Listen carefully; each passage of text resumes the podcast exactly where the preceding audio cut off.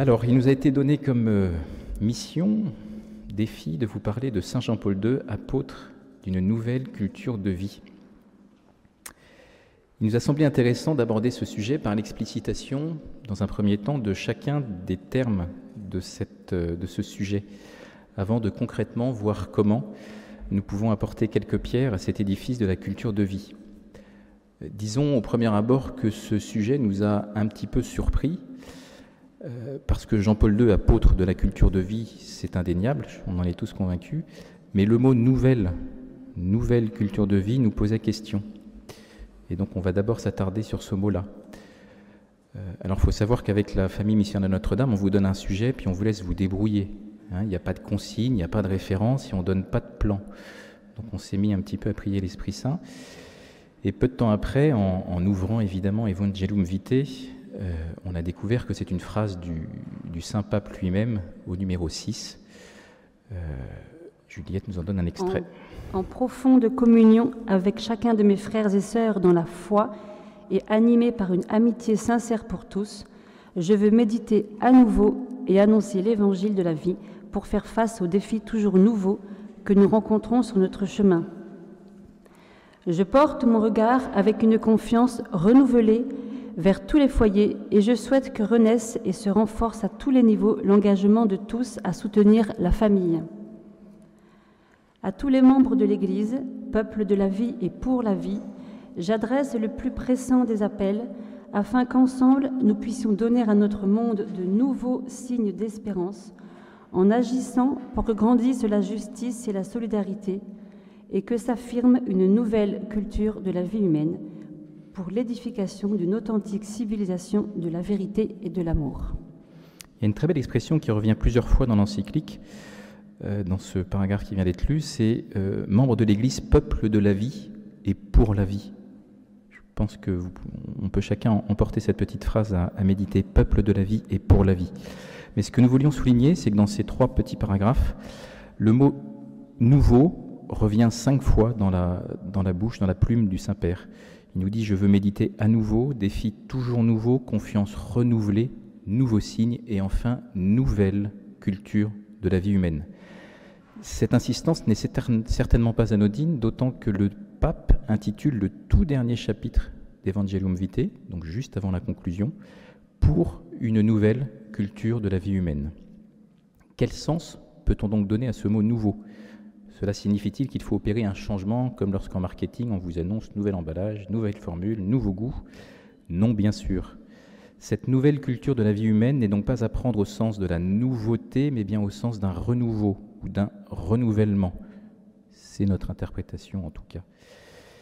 Et euh, nous avons poussé l'orgueil à dire que la traduction aurait peut-être gagné à dire et que s'affirme de nouveau une culture de la vie humaine ce qui a au moins le mérite de montrer que si nous en sommes là aujourd'hui, c'est bien parce que nous, les chrétiens, nous avons à un moment baissé la garde et nous n'avons pas su défendre à tout prix ce qui devait l'être. Comment ne pas évoquer ici le silence, à tout le moins l'opposition très timorée de la hiérarchie catholique lors de la loi sur l'avortement de 75 La critique est facile, diriez-vous, mais ce n'est pas nous qui le disons, c'est Simone Veil elle-même dans un livre qu'elle a intitulé, intitulé étonnamment Une vie. Avec l'Église catholique, les choses se sont mieux déroulées que j'aurais pu le craindre. Je me suis entretenue avec le prélat en charge de ces problèmes au sein de la hiérarchie catholique. Il n'a pas tenté de me dissuader. Il exprimait le vœu que la liberté de conscience soit assurée dans la loi et que nul ne puisse obliger un médecin ou un soignant à pratiquer une IVG. Il est vrai qu'à cette époque, l'Église de France était très ouverte.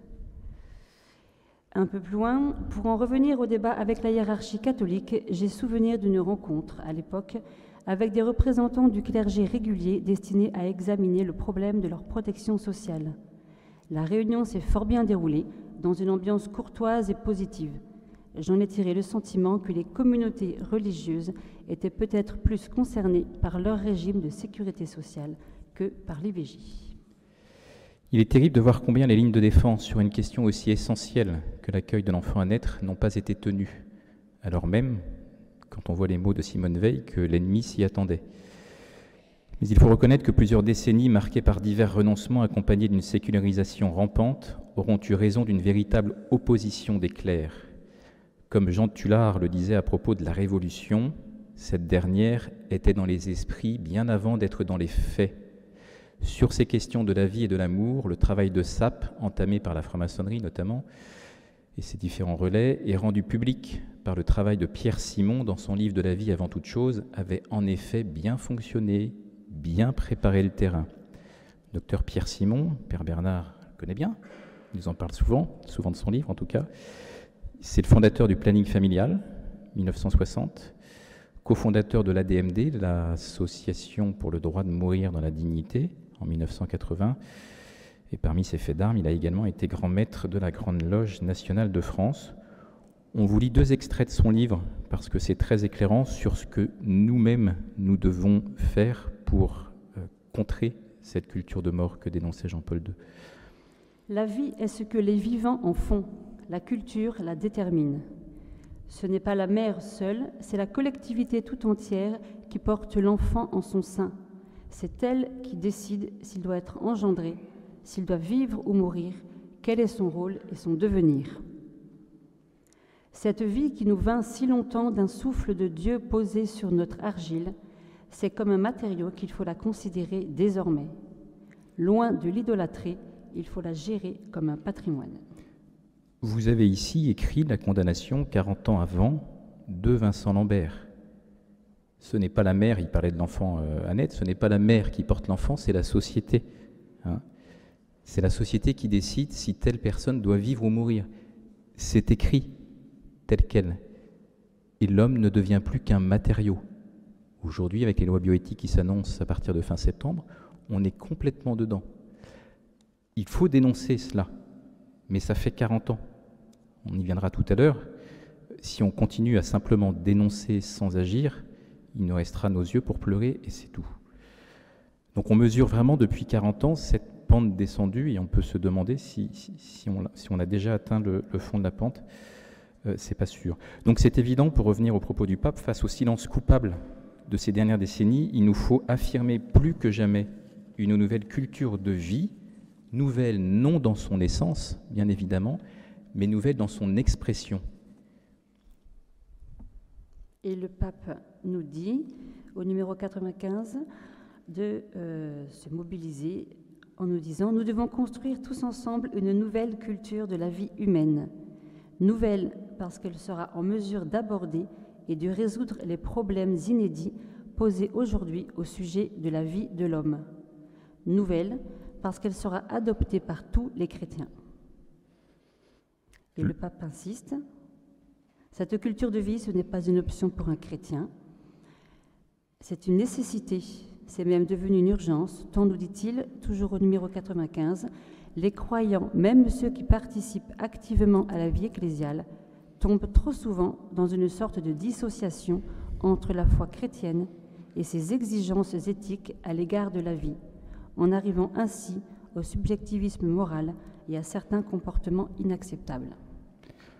Là, le pape se fait prophète, encore une fois. Combien de personnes se disant catholiques sont intervenues récemment dans les médias euh, pour dire, pour mettre en avant pour une fois leur côté catholique et dire oui, je suis catholique, mais en tant que catholique, je considère qu'il faut euh, mettre à mort Vincent Lambert. Ça n'a pas été dit exactement dans ces termes, euh, mais c'est là où on est en plein, on nage en plein subjectivisme moral. Donc très clairement, nous n'avons pas le choix, le pape nous invitant à construire tous ensemble, il y a le défi néanmoins de l'unité derrière ça. Euh, il nous faut donc redevenir apôtres de cette culture de vie, et c'est le deuxième terme qu'on voudrait mettre un peu en exergue. Parce que Saint Jean-Paul II en, fut vraiment l'archétype, il fut l'apôtre infatigable, notamment de la culture de vie. Donc, lors des JMJ de Compostelle en 1989, il disait Être chrétien veut dire être missionnaire apôtre. Il ne suffit pas de découvrir le Christ, il faut le porter aux autres. Le monde d'aujourd'hui est une grande terre de mission, jusque dans les pays d'anciennes traditions chrétiennes. Partout aujourd'hui, le néopaganisme et le processus de sécularisation constituent un grand défi au message évangélique. Le monde d'aujourd'hui a donc besoin d'apôtres nombreux, surtout d'apôtres jeunes et courageux. À vous, les jeunes, revient d'une façon particulière la tâche de témoigner la foi aujourd'hui et l'engagement de porter l'évangile du Christ, voie, vérité et vie, dans le troisième millénaire chrétien, de construire une civilisation d'amour, de justice et de paix. Et pour chaque nouvelle génération, il faut des apôtres nouveaux. C'est pourquoi vous ne pouvez pas rester silencieux et indifférent. Vous devez avoir le courage de parler du Christ, de témoigner votre foi par votre style de vie, inspiré de l'Évangile. Saint Paul écrit Malheur à moi si je ne prêchais pas l'Évangile. Et notamment l'Évangile de la vie. Nous ne pourrons pas dire que nous ne savions pas. Dernier terme à expliciter qui est fondamental dans le pontificat de Saint Jean-Paul II, c'est le mot culture. Euh, le Saint Pape ne nous demande pas en effet seulement de respecter de la vie, de la défendre, de la promouvoir. Il nous appelle à une culture de vie, toute une culture, ce qui est bien plus large. Alors vous pressentez qu'entre la culture de Jacques Lang et celle de Jean-Paul II, il y a sans doute une différence. Euh, et nous retiendrons pour notre part la définition qu'en donnait Saint Jean-Paul II lui-même dans un discours qui est extrêmement connu, qui montre donc l'aspect fondateur sans doute de ce discours. C'est celui qu'il avait tenu à l'UNESCO où il nous dit La culture est ce par quoi l'homme en tant qu'homme devient davantage homme, est davantage, accède davantage à l'être. C'est là aussi que se fonde la distinction capitale entre ce que l'homme est et ce qu'il a, entre l'être et l'avoir. La culture se situe toujours en relation essentielle et nécessaire à ce qu'est l'homme, tandis que sa relation à ce qu'il a, à son avoir, est non seulement secondaire, mais entièrement relative. Sur ce point, l'inversion est totale. La société propose exactement l'inverse. C'est d'abord l'avoir qui compte, la réussite. Euh, vous vous souvenez sans doute de cette euh, réplique euh, de Jacques Séguéla. On parlait de la, polémique, je crois, tournée autour de Nicolas Sarkozy qui avait une Rolex. Jacques Séguéla, alors je, je vous dis exactement, si à 50 ans on n'a pas une Rolex, c'est quand même qu'on a raté sa vie. Vous voyez aujourd'hui où sont placées les priorités. Ceux qui ont une Rolex lèvent la main, c'est bien. Nous sommes une communauté de ratés, manifestement. J'ai pas encore 50 ans. Une Rolex, c'est une montre, Père Bernard. C'est une montre. Je peux peut-être laisser parler Benoît Gay, puisque c'est une montre suisse. On est d'accord? C'est une montre de luxe. Voilà. Donc, euh, je, n'ai pas une Rolex non plus, mais j'ai pas encore 50 ans. Tout n'est pas perdu. Alors, la culture, elle est, je vous le disais, elle est fondamentale dans la vie de Jean-Paul II. On a un exemple qui nous a été rappelé euh, ce matin par euh, Philippe et Isabelle, avec son engagement dans le théâtre rhapsodique euh, en pleine occupation allemande, hein, pendant que beaucoup de ses camarades, et qui n'ont pas forcément compris d'ailleurs, rentraient en résistance face à l'occupation en prenant les armes. Jean-Paul II, Karol Wojtyla à l'époque, décida d'entrer en résistance en déclamant des strophes. Cela peut paraître étonnant, voire lâche, c'était tout simplement stratégique et salutaire. Georges Weigel, dans son livre euh, sur Jean-Paul II, témoin de l'espérance, fait cette remarque. Pour les membres de cette troupe unique en son genre, l'activisme théâtral clandestin ne correspondait pas à un impératif de distraction. Les jeunes acteurs se considéraient à coup sûr comme les membres d'un mouvement de résistance. En outre, leur objectif était clair, sauver notre culture de l'occupation et contribuer à raviver l'âme de la nation sans quoi il ne saurait y avoir de résurrection politique. Tout le programme est là. Hein. Il nous suffit de raviver l'âme de notre nation, la nation française, pour qu'il y ait une résurrection politique. On verra tout à l'heure un peu comment. Cette question de l'impact de la culture est tellement fondamentale dans la pensée de Jean-Paul II qu'il va fonder le 20 mai 1982 le Conseil pontifical de la culture, qui n'existait pas jusqu'à ce jour. Et il rappelle dans sa lettre de, la fondation euh, de cette culture, de, de ce Conseil pontifical de la culture, une foi qui ne devient pas culture est une foi qui n'est pas pleinement accueillie, entièrement pensée et fidèlement vécue. Si l'enjeu est culturel, c'est donc qu'il va nous falloir imprégner toute la société à tous les niveaux et dans toutes ses dimensions afin d'édifier une authentique civilisation de la vérité et de l'amour. Et Jean Housset nous disait, nous sommes confrontés beaucoup moins à des erreurs explicitement formulées qu'à un climat une ambiance, un environnement culturel qui subrepticement imposent un langage, des comportements, des mœurs. Par l'intermédiaire des médias, par une vision falsifiée de l'histoire, par le théâtre, la danse, la musique, les beaux-arts, la gauche est parvenue à séduire beaucoup de ceux qui n'avaient pas adhéré à l'idéologie socialiste. Ce n'est pas en parlant de politique, de sociologie ou d'économie qu'elle les a conquis, mais en les faisant baigner dans un certain climat culturel. Jean Housset, pour ceux qui l'ignorent, est le fondateur de la rue des Renaudes, plus connu parfois sous le nom d'Ictus. J'y pense à l'instant, c'est à lui qu'on se doit de s'être rencontré à l'occasion d'une session précisément d'action culturelle. Euh, donc ce qu'il dit est très clair et il suffit de faire l'inverse, puisqu'il parle d'une vision falsifiée de l'histoire, du théâtre, de la danse, de la musique. Nous savons combien aujourd'hui on a vraiment une, culture de mort, hein, le, pape en parlait, qui se diffuse par tous ces moyens d'action culturelle. Je rappelle ce mot euh, de, de, Gaulle à la fin de la guerre 40 qui avait dit euh, en, constituant, son gouvernement Laissons à la gauche un os à ronger, laissons à la gauche la culture, cela lui fera un os à ronger. Eh bien, elle l'a très bien rongé son os. Et c'était une erreur stratégique fondamentale de laisser la culture. La culture, c'est ce qui imprègne notre vie de tous les jours.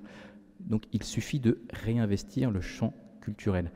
Alors de grâce, si on tâchera de se l'appliquer à nous-mêmes, en tant que parents, ne décourageons pas nos enfants d'agir dans la sphère culturelle. Ne les décourageons pas d'être professeurs, instituteurs, journalistes, artistes, producteurs de cinéma.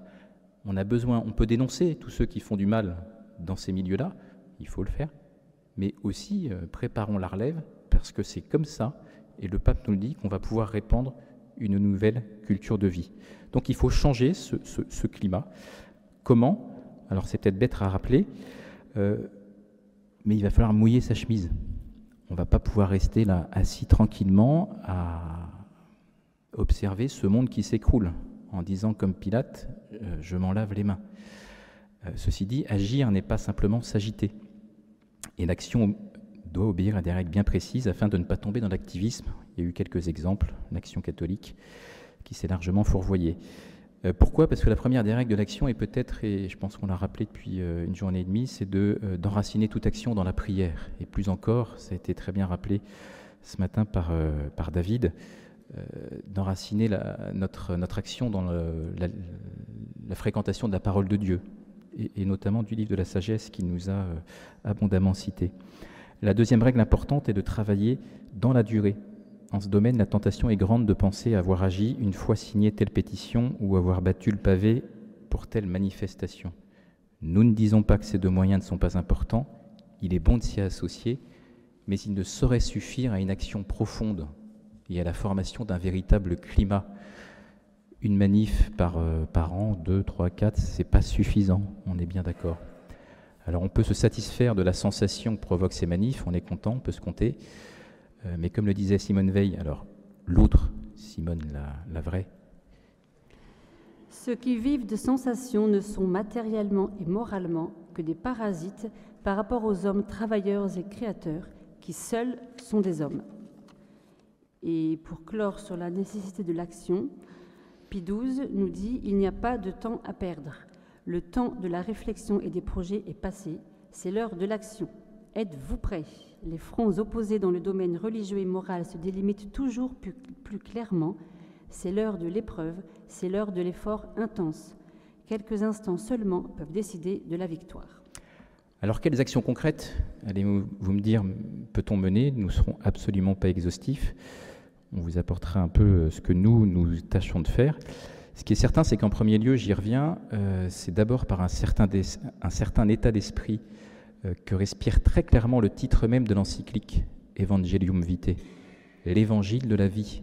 Le pape ne nous demande pas d'abord de lutter contre la culture de mort, mais de répandre la culture de vie. La nuance est importante, il nous faut apparaître non pas comme des anti, comme nous sommes trop souvent présentés, mais avant tout comme des pros, dans tous les sens du terme. Face à un monde complètement anxiogène, où manifestement tout est sujet à la peur et à l'annonce de catastrophes, nous avons l'impérative mission de réenchanter la vie, de la resacraliser à tous les étages. L'enjeu est tout simplement là, ne nous y trompons pas. La date de la promulgation de l'encyclique n'est d'ailleurs pas anodine. 25 mars 1995. C'est quoi le 25 mars? Merci, tout le monde ne dort pas. Donc c'est en effet l'incarnation du Verbe dans le sein virginal de la Vierge Marie. Le message est limpide. Pas de culture de vie envisageable, pas de civilisation de l'amour possible, sans le respect scrupuleux du caractère sacré de la vie. Tout commence là, tout finit là. Sachons retrouver ce sens sacré de la vie. Jean-Paul II nous dit L'homme, image et ressemblance de Dieu. Non, non, qu'est-ce qu'il y a? Oui, c'est ça, voilà, c'est un problème.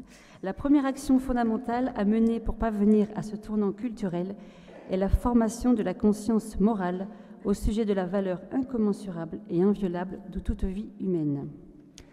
La formation de la conscience morale, la nôtre, évidemment. Ne soyons pas, euh, ne pensons pas que nous connaissons tout. Euh, il y a un vrai travail à faire aussi celle de ceux qui nous entourent, à commencer par nos enfants, puisque c'est euh, les premiers, euh, premier entourage qui nous est donné. Euh, on peut inviter, en fonction de la grâce de chacun et d'une paternité, maternité responsable, à accueillir généreusement les enfants. c'est une première action au service de la culture de vie. Et comme me le disait l'un de mes professeurs d'économie à ça, c'est l'un des rares moyens de travailler en y prenant plaisir. C'était au sens économique hein, qui disait ça. Mais au moins, j'ai retenu ça de mes études supérieures. Et ne mégotons pas sur cette formation de la conscience de nos enfants. Nous sommes les premiers et principaux éducateurs. L'école, si bonne soit-elle, et c'est rare qu'elle soit bonne, mais si bonne soit-elle, ne remplacera jamais les parents. Et l'une des clés euh, de cette formation morale, c'est pas la seule, mais le pape insiste dessus, c'est important de le, dire, c'est la formation à l'éducation affective, relationnelle et sexuelle. La banalisation de la sexualité figure parmi les principaux facteurs qui sont à l'origine du mépris de la vie naissante. Seul un amour véritable sait préserver la vie. Alors aujourd'hui, on a de la chance parce qu'en la matière, on ne se sent peut-être pas toujours à l'aise comme parents, euh, mais il y a des tas d'aides possibles je pense qu'à la génération de mes parents, on était tout aussi peu à l'aise, enfin sans doute plus d'ailleurs. Euh, mais il n'y avait pas d'aide possible comme aujourd'hui on le trouve avec, euh, avec les cycles chauds, avec euh, Grandir et Aimer, avec. Qu'est-ce que j'ai noté? Il y, en a plein, hein, je n'ai pas tout noté. avec Le Clair, avec Billings dans un autre domaine. Vous avez des tas d'aides possibles. Nous, en l'occurrence, on a fait, Juliette a fait un cycle chaud avec notre aîné, notre fille. Entre autres, et Mission XY. Et Mission XY qui est l'équivalent pour les garçons. Et ça, on vous encourage vivement à le faire parce que c'est très. Les filles, les garçons aiment beaucoup. C'est une journée père-mère, enfin mère, euh, mère-fille ou père-fils. C'est ludique, euh, c'est la beauté du corps, la beauté du, du fonctionnement. Et c'est. Et une, enfin c'est à faire, c'est à faire parce que ça permet aussi de parler avec nos mots à nous, avec d'autres personnes de ce sujet, ces sujets essentiels avant que eux-mêmes en entendent parler aussi. voilà pour le cycle chaud. Euh, sinon, euh, que faisons-nous par rapport à l'école euh, On a longtemps idéalisé l'école et donc on a cherché à les mettre loin de nous, dans des internats ou autres. oui. et puis finalement, on s'est rendu compte que ce n'était pas une bonne chose, donc on, les met chez nous. On a a l'école qui est à côté sans, sans prétention. On les récupère le soir. C'est l'occasion d'échanger, de corriger, de reprendre. Et finalement, ça permet d'évoquer des sujets avec eux que l'on n'aurait sans doute pas évoqués s'ils n'étaient pas là. Et, c'est mieux de les évoquer avec nous que, sans nous.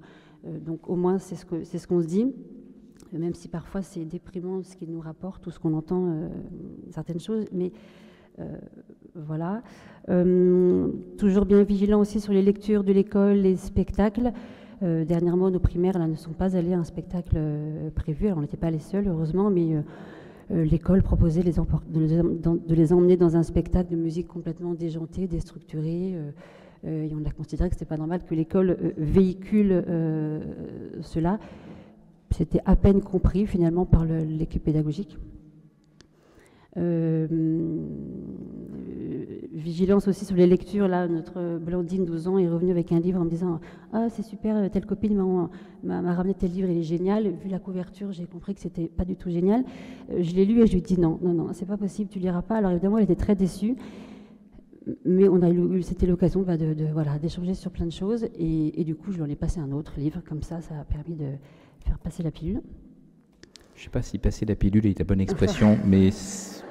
Je ne l'ai pas dit. C'était, pas écrit. Hein.